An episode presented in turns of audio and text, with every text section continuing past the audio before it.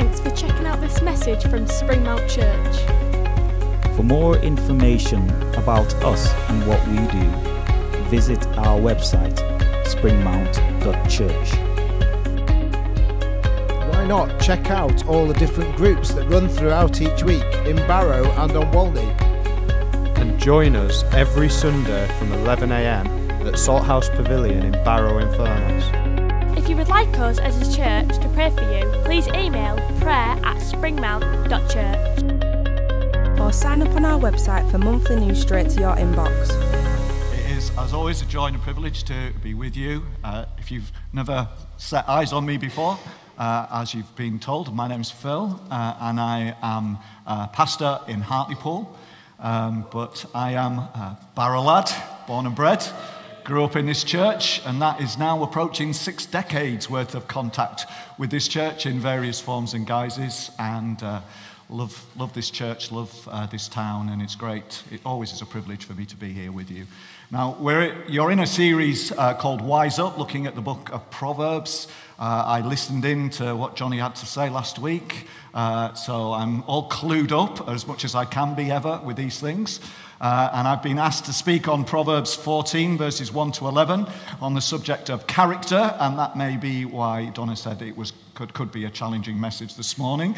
Everybody seemed to take a deep breath when I said that in the pr- little prayer group earlier on. Um, so hopefully, God has got something to say to each of us this morning. So, Proverbs chapter 14, I'm going to read these. It's just a series of Proverbs, they're not necessarily linked. Uh, so, 1 to 11. The wise woman builds her house, but with her own hands the foolish one tears hers down. Whoever fears the Lord walks uprightly, but those who despise him are devious in their ways. A fool's mouth lashes out with pride, but the lips of the wise protect them. Where there are no oxen, the manger is empty, but from the strength of an ox come abundant harvests. An honest witness does not deceive, but a false witness pours out lies. The mocker seeks wisdom and finds none, but knowledge comes easily to the discerning. Stay away from a fool, for you will not find knowledge on their lips. The wisdom of the prudent is to give thought to their ways, but the folly of fools is deception. Fools mock at making amends for sin, but goodwill is found among the upright. Each heart knows its own bitterness, but no one else can share its joy. The house of the wicked will be destroyed, but the tent of the upright will flourish. And then just one verse in Proverbs 2, verse 9, uh, which says this, talking about wisdom. Then you will understand what is right and just and fair, every good path. Well, we, uh, we live in a celebrity culture, don't we? Um, think about the most popular programs on the television, shows like Strictly, uh, which is all about watching celebrities learn how to dance. At least some of them are learning how to dance. Uh, and, uh, you know, there's programs like I'm a Celebrity, Get Me Out of Here, which seem, I've never really got why people like this program, but anyway, people do. And it's, a, you know, you're watching these celebrities close up or Celebrity Big Brother. And even things like Michael McIntyre's Big Night, Big Night Out or House of Games.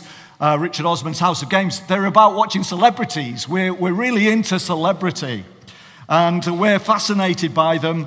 And, you know, and many people just want to be a celebrity. Many people just want to be famous. Now, this has not always been the case. There have, over the last 125 years, been a kind of shift from the emphasis being on character to personality. And what is celebrity? Celebrity is personality that's kind of like out there, isn't it? Personality is often focused on what we project and what other people make of us. So that actually it's, it's, a, it's almost like we're put on a performance. So that the personality is the thing that really counts, how people perceive us. Whereas, in fact, what the Bible wants us to have is character, because character is what we are on the inside, what we really are. The, uh, that we have integrity. And, uh, you know, it's affected all sorts of things, even politics. Uh, I think has become kind of affected by it so that people vote for p- people with personality rather than people with character. And I have to be honest, uh, I may be old, uh, but I much prefer my politicians to have character than to have personality, to be people who tell the truth rather than people who just spin us what we want to hear. Uh, and it's, the celebrity culture has, in fact, infected the church as well. And there's been a number of, of high profile scandals, both in the UK and in the United States, and uh, of stories in which uh, people, uh, people who are senior leaders in churches and in movements have been found out, often to do with their sex lives, actually as almost as often to do with their power, the way that they've used their power and the way that they've used their influence. And a lot of the reason for that is because we have bought into the celebrity culture. Because we have sort of like, instead of thinking about uh, and supporting people in developing their character, have just bought into the whole thing about what's projected, the celebrity, often the success and the fruitfulness of the ministries that people have. And so um, we need to wise up and see that God's purpose for us is not so much our happiness or our success as it is our holiness. Uh, it, uh, and that is Christ like character. You know, I, learned a lot about English listening to Johnny last week. Uh, if you remember that sermon, he talked about synonyms and all sorts of things. And uh, character, Christ likeness, and holiness they're synonyms, essentially. They mean the same thing, uh, you know? And um, Paul, writing to the Colossians, says that his purpose is to present everyone fully mature in Christ. That's character. Paul says about his ministry this is what I want. I want people to be fully mature, I want them to be perfect in Christ. And writing to the Ephesians about the church, he says, Christ loved the church and gave himself up for her to make her holy, cleansing her by the washing with water through the word, and to present her to himself as a radiant church, without stain or wrinkle or any other blemish, but holy and blameless. That's Christ's purpose for you. That's what he wants to do with you. Do you think you're close? Are you getting there? But this is what Christ wants to do in us. He is concerned for our maturity, for our Christlikeness, for our holiness. And God wants to shape us from the inside out. But how does He do it? And Proverbs is one of the Bible books. It's not the only one, but it's one of the Bible books which is there to help us to think about how God takes this process of shaping us from the inside out, how God goes about shaping our character. It's a wisdom book, as Johnny was saying last week, and wisdom concerns the cultivation of character. It's about the integration of every part of our life so that all of it is being lived with Christ at the center for His glory, for His honor. Proverbs has been described as a workbook not a rule book. You'll be glad to know that. These proverbs are not rules that you have to obey because most of them uh, have a very specific cultural context which doesn't necessarily apply to 2024 in Barrow in Furness. But if you think about these proverbs, if you dwell on what they're getting at, there is wisdom to be had. There is wisdom to be learned. If we can somehow um, suck the marrow, as it were, out of these proverbs and bring it in and apply it into our lives, then God is going to use that to shape and to form us. So, wisdom instructs people in the art of living wisely, so that in every situation, whether familiar or unknown, we've been trained to react in a wholesome way. And Proverbs is about the ordinary things of life it's about how to live in the world as it is, how to develop character in the ordinary humdrum activities of our lives. And often we kind of have like a bit of a split, a sacred secular divide, as if there are some parts of our lives that actually we don't really have to think about how, how Jesus might want us to live or how Jesus might want us to express that in, in, our, in our particular context and setting. So, wisdom is concerned with the cultivation of character. How do we go about acquiring it? So, last week, Johnny spoke about the fear of the Lord as the beginning of wisdom. And he defined the fear of the Lord as a continual awareness of the presence of God and your accountability to Him, which affects every action and attitude in your life. A continual awareness of the presence of God and your accountability to Him, which affects every action and attitude in your life. True wisdom, therefore, comes from having a right relationship with God. That's what we've just been thinking about, what we've just been focused on as we've shared communion together, as we've worshipped. That's about putting Christ at the center. It's about recognizing and acknowledging that we have this relationship, and it's out of this relationship that God wants to grow our character. This is the foundation on which a truly Christ like character is built.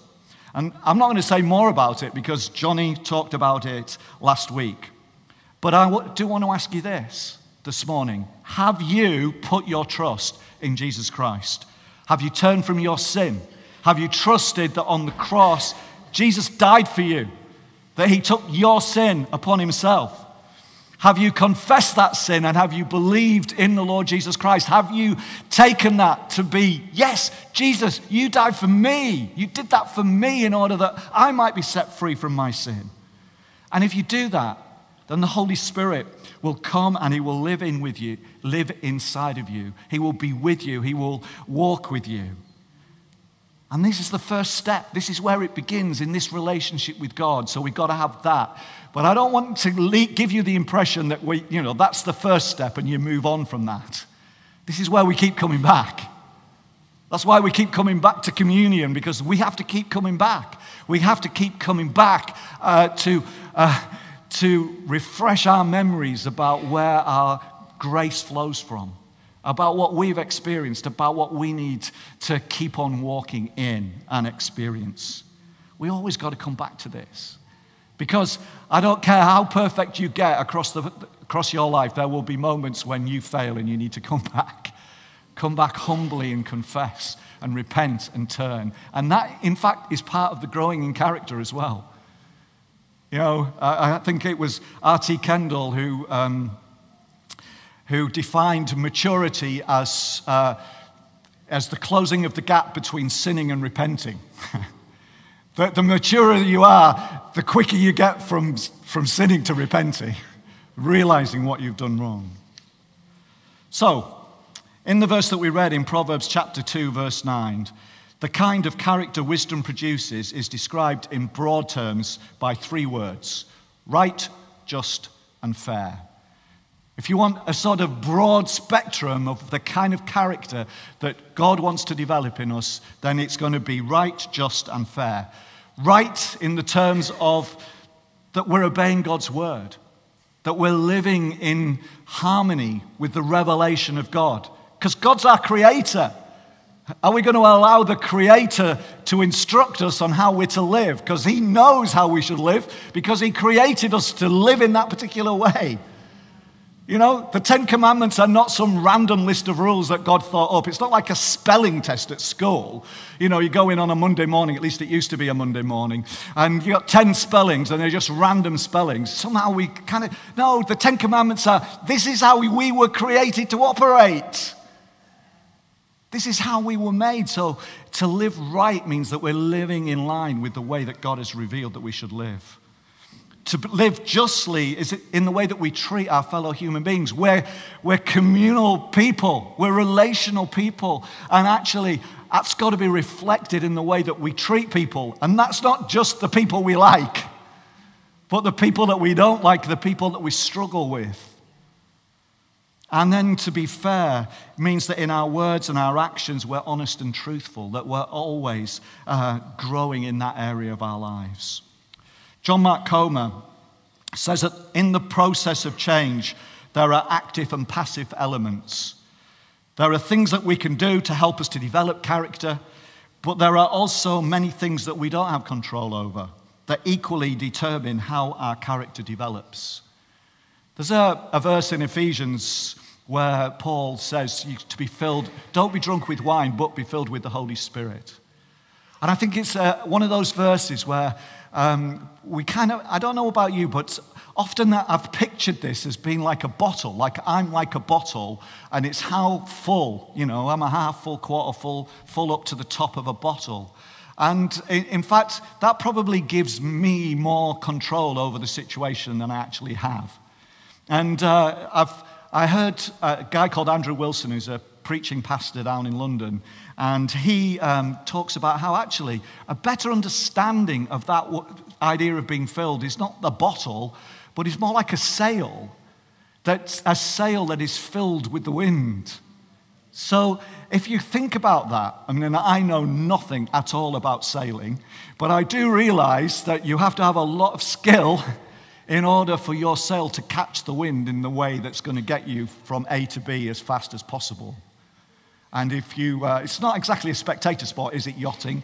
But uh, they always show some of it during the Olympics. Um, and, you know, and sometimes the winner is the person that looks like they're way off but they've somehow or other managed to just read the, the circumstances correctly, set their sail properly, and, they, and amazingly, they just gather speed and momentum and grow into that.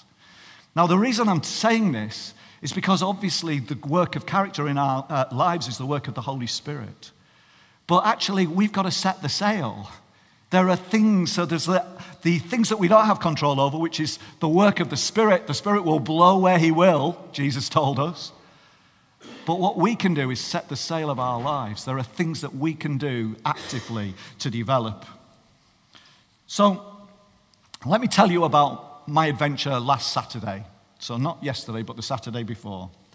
So, last Saturday, I set off at uh, about 6:40 um, from our house in uh, Hartlepool. I dropped my wife at work and I drove over the uh, uh, A66 and I went to Leighton Moss to the bird reserve because I'm into bird watching.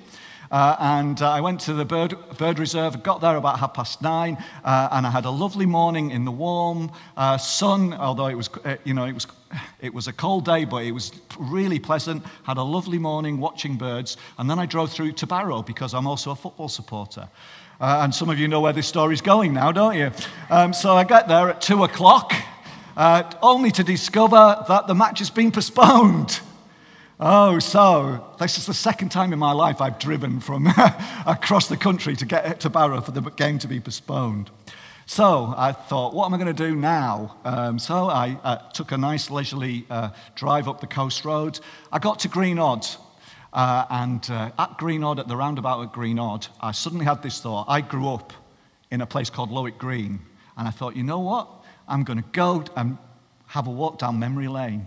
So I turned off and I went up the road uh, and I parked in Sparkbridge and I walked along the footpath from Sparkbridge to Lowick Green and the house that I grew up in called the Meadows. My parents and another family ran a guest house there.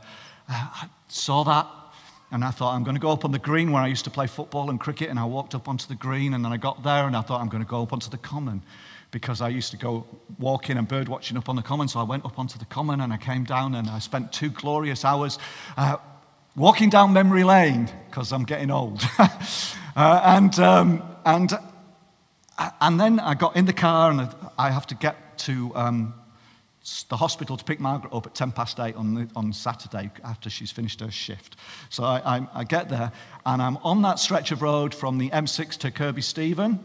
Uh, and I see some blue flashing lights, and I get to this particular point in the road, uh, and there's been an accident, and the road's closed.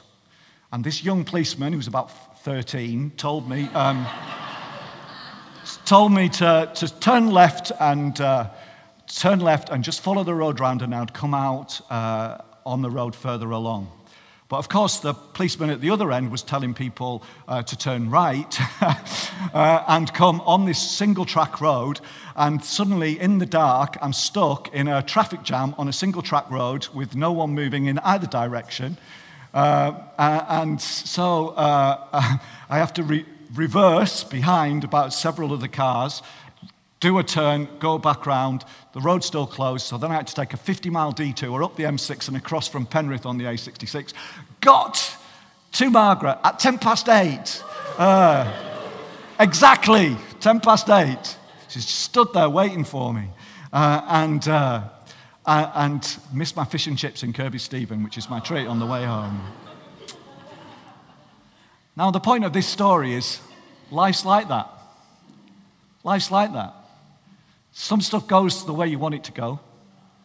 The plan, you know, you've got your plan and it goes lovely. Sometimes you're disappointed because stuff doesn't work out the way you want it to. Sometimes you just get these beautiful moments where unexpectedly you get to just experience joy. And then you run into tragedy. It was a fatal accident, this accident I ran into. Then I'm stuck. and then I'm having to take a detour. And life's like that. And this is the sphere in which God is operating in our lives. Because our character is formed in the planned, it's formed in the routines, it's formed in the habits and in the practices of our lives, but it's also formed in the detours. It's formed in the unexpected, it's formed in the ups and downs of our lives. And I believe in a sovereign God, and I believe that God is working in all of the situations and circumstances and in every single person in this room. Whatever your situation, whatever your circumstance, God is working in that for your good. But we have to set the sail in order to catch the Spirit. So, looking then at chapter 14, what are some of the practices that we can actively pursue? Don't worry, we're not going to look at all 11 of those proverbs. That would be a long sermon, wouldn't it? Let's face it. Let's start with verse 8. The wisdom of the prudent is to give thought to their ways. The wisdom of the prudent is to give thought to their ways. We need to develop a pattern in our lives that enables us to give serious thought to the way that we're living, to our motives, to our thoughts, and is asking the question what is God showing me at this particular moment in my life, at this particular season in my life? What does He want to teach me? What does He want to challenge me about? What is He wanting to achieve in me at this particular moment? Not, it won't happen unless we ask, unless we're thinking, this is a situation, this is a teaching moment, a moment where God can come into my life and teach me something really, really important. At this moment in my life, these are some of the things that are going on. My, my dad is 91, nearly 92, and his dementia is deteriorating. That's changing the situation with my mum and dad. I live about 20 miles away from them. Uh, our daughter, one of our daughters' marriage broke down at the end of the year before last, and she's been living with us for 10 out of the last 14 months. Um, that's been a challenge for us. You don't want your kids coming home in their 30s. But anyway, it was important and it happened. A close friend of ours at the beginning of this year was suddenly, we were with her, and then five days later, we got a message to say she was in hospital and she had a brain tumor. And, uh, and that's suddenly thrown up in our faces. And then there's church. Lots of good things happening in our church, lots of challenges in our church. I don't know if it's like that here. Lots of good things, lots of things to celebrate, but also lots of challenges, lots of things to navigate, lots of things to work on. And God is teaching me so much. He's revealing some uncomfortable things. But I, I want to always ask the question Lord, what are you doing? What are you teaching me here at this moment? What is it that you want to accomplish in me? Now, how do we do that practically? Some of you may be really good at journaling, for example. Some of you might, you know, I, have I've periodically journaled, and uh, it must be really, I hope no one ever reads it. It'd be like, well, it would help you sleep, I'm sure. But, um, but people, you know, that's a way. That's a way that you could think through what is God doing in my life, reflecting on that.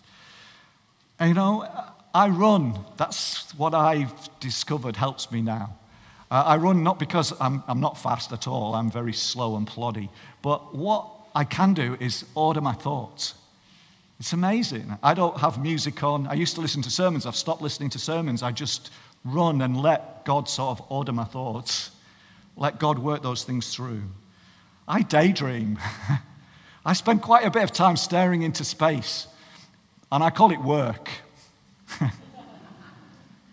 but that's how, how we can reflect what is happening why am I feeling like this? What is God challenging me about? And there are so many areas, uh, you know, parenthood, marriage, work, family, school, college, relationships. They're all areas in which God can do deep work in us. But I just want to, I've, I've just finished a, book which is called How to Inhabit Time. Sounds like it's um, like, that sounds like a book you want to read, doesn't it? How to Inhabit Time. But uh, it just, there was this illustration, which is dead obvious actually, If you're a gardener, you'll know it. But if you're a gardener, you will know that weeds grow in the same soil that flowers grow, that fruit grows, that veg grows. So, this is what we need to be aware of that not only are our experiences the place where God can form Christ like character in us, they're also the place where the enemy can sow unchrist like character in us. The, the way that we respond to them, that's us setting the sail to ca- let the breath of the Spirit catch it. We, have, we do have control over these things, how we allow the horrible things that happen in life, how we let them shape us. We do have control over that. We have choice, agency about how we respond to the things that occur in our lives. So, moving on, verse 3 says, The lips of the wise protect them. In this series of Proverbs, the point isn't, may I think the point um, was they were parallel, weren't they, last week, the Proverbs? So they said the same thing in a different way in both halves. Well, in these Proverbs, they're actually contrasts. So this is what the wise do, and this is what the fool does. So you contrast the two things. And the contrast is about the way that you use words. And I cannot emphasize enough how important it is that we learn to use words wisely, that we learn to control our tongues. Most problems in churches are caused because people have not learned to control their tongues. Most, people, most of the issues. I pray virtually every day that God will make me perfect in everything that I say. That's a, a prayer from James. And I am not there yet, and I'm far from it. But I have to tell you that I am constantly dealing with people who've been hurt because of the careless use of words. And I don't want to pretend that it's easy, but we should pray about it. And we should seek to try to put a buffer between thinking something and saying something. That would be good, wouldn't it? we should seek to do that, to bite our tongues till we thought, is this going to be a wise thing to say? We should be less concerned to defend and justify ourselves, more concerned to protect our relationships than to win an argument. It's really important. And Proverbs has a lot, lot to say about it. And then consider verse 7 stay away from a fool.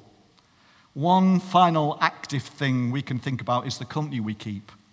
And this is not about cutting ourselves off from people who are not like us or, you know, we need to be out there. We need to be witnessing to people. We need to be with people who are not Christians. That's part of our calling. But particularly in the areas where we know that we're vulnerable, we should be really careful about who we hang out with. If we know that we've got a particular uh, weakness in this particular area, and if we hang out with this group of friends, then that has got a very good chance of being exposed then the wise thing to do is to be very careful about how much time you spend with those particular people. And on the other hand, then we should seek out people who give us life, who stimulate us, who encourage us, who are the people who make us feel like we're actually doing a good job. The, the, the people that tell us and encourage us about the work that they can see God doing in our lives. We should go after those people and we should seek them out and spend time with them. And we should remember that being with God's people regularly in a large group, a small group, one on one, is key to growing in character. Church is for that. Church is so that we can grow together into that maturity, to be that pure and spotless bride that Paul wrote about in Ephesians. And then finally, my actual favorite proverb, verse 4 of chapter 14. Where there are no oxen, the manger is empty, but from the strength of an ox comes abundant harvests. In other words, you know, if there's no mess, oops, now I've lost my place. You're in trouble now. I could go on forever. Where am I? Yeah. Okay. So, in other words, if there's no mess, you're in trouble.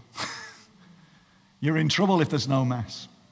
I remember ages ago, just, uh, you know, God speaks to me in like these really short, snappy phrases. I don't get pictures, I get slogans almost.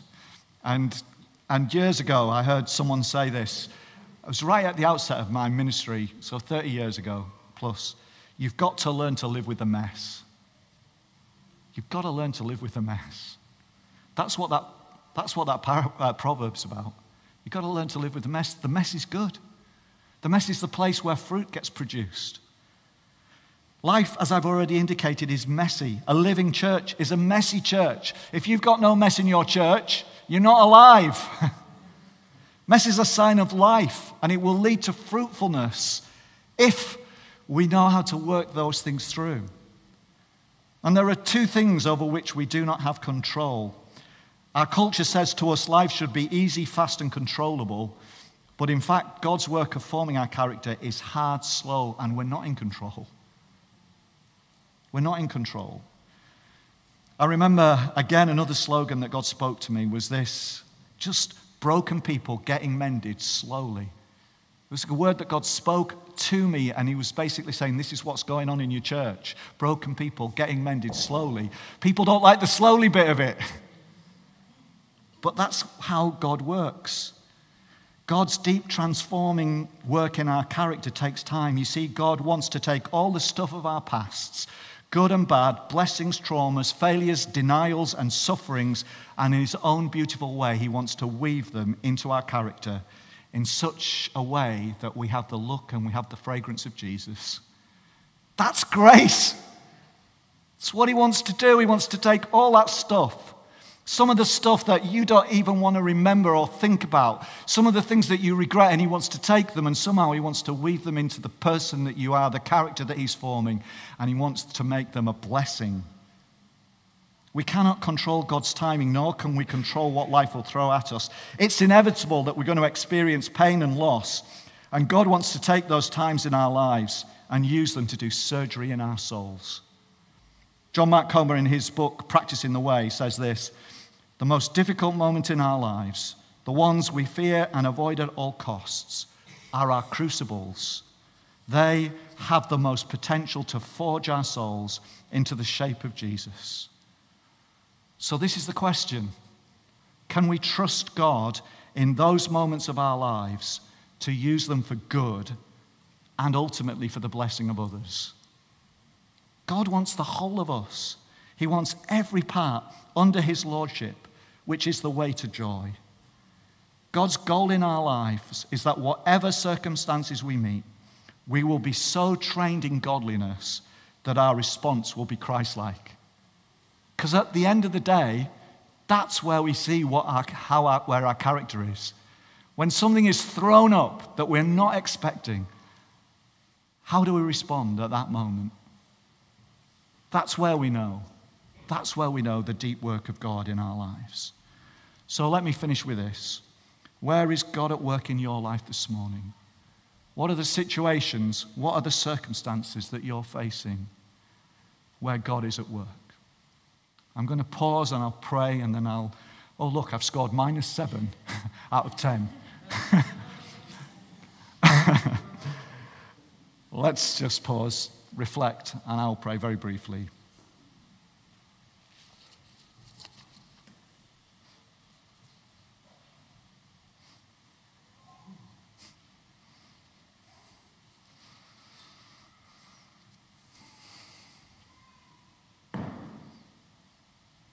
Lord, you're the sovereign God. And we thank you that you love us, and because you love us, you want to bring all the stuff of our lives and you want to weave it together into some beautiful pattern that brings glory to you. And Lord, I just pray for my brothers and sisters here this morning. Lord, with for every person, many, many different situations and circumstances and challenges that they face. And I pray, Lord, that you'll give them eyes to see how you want to work at this particular moment in their lives, what you want to teach them. Lord, by your Holy Spirit, I pray that they will be able to set the sail of their lives to catch your breath. And Lord, that you're going to shape every moment of their, of their lives to be something that uh, enriches them and brings them closer to being like you, Lord Jesus Christ. Lord, I pray for this church and I pray for the challenges that, that they face at this particular time. And I pray that together they'll be able to work through those things and that you will enrich the life of the church through it, bringing further fruitfulness to, to your people here. So, Lord, we bless you and thank you. We thank you for the grace that you've lavished on us in the Lord Jesus Christ. And we pray that you would continue to do your deep work in us. We pray this in Jesus' name. Amen.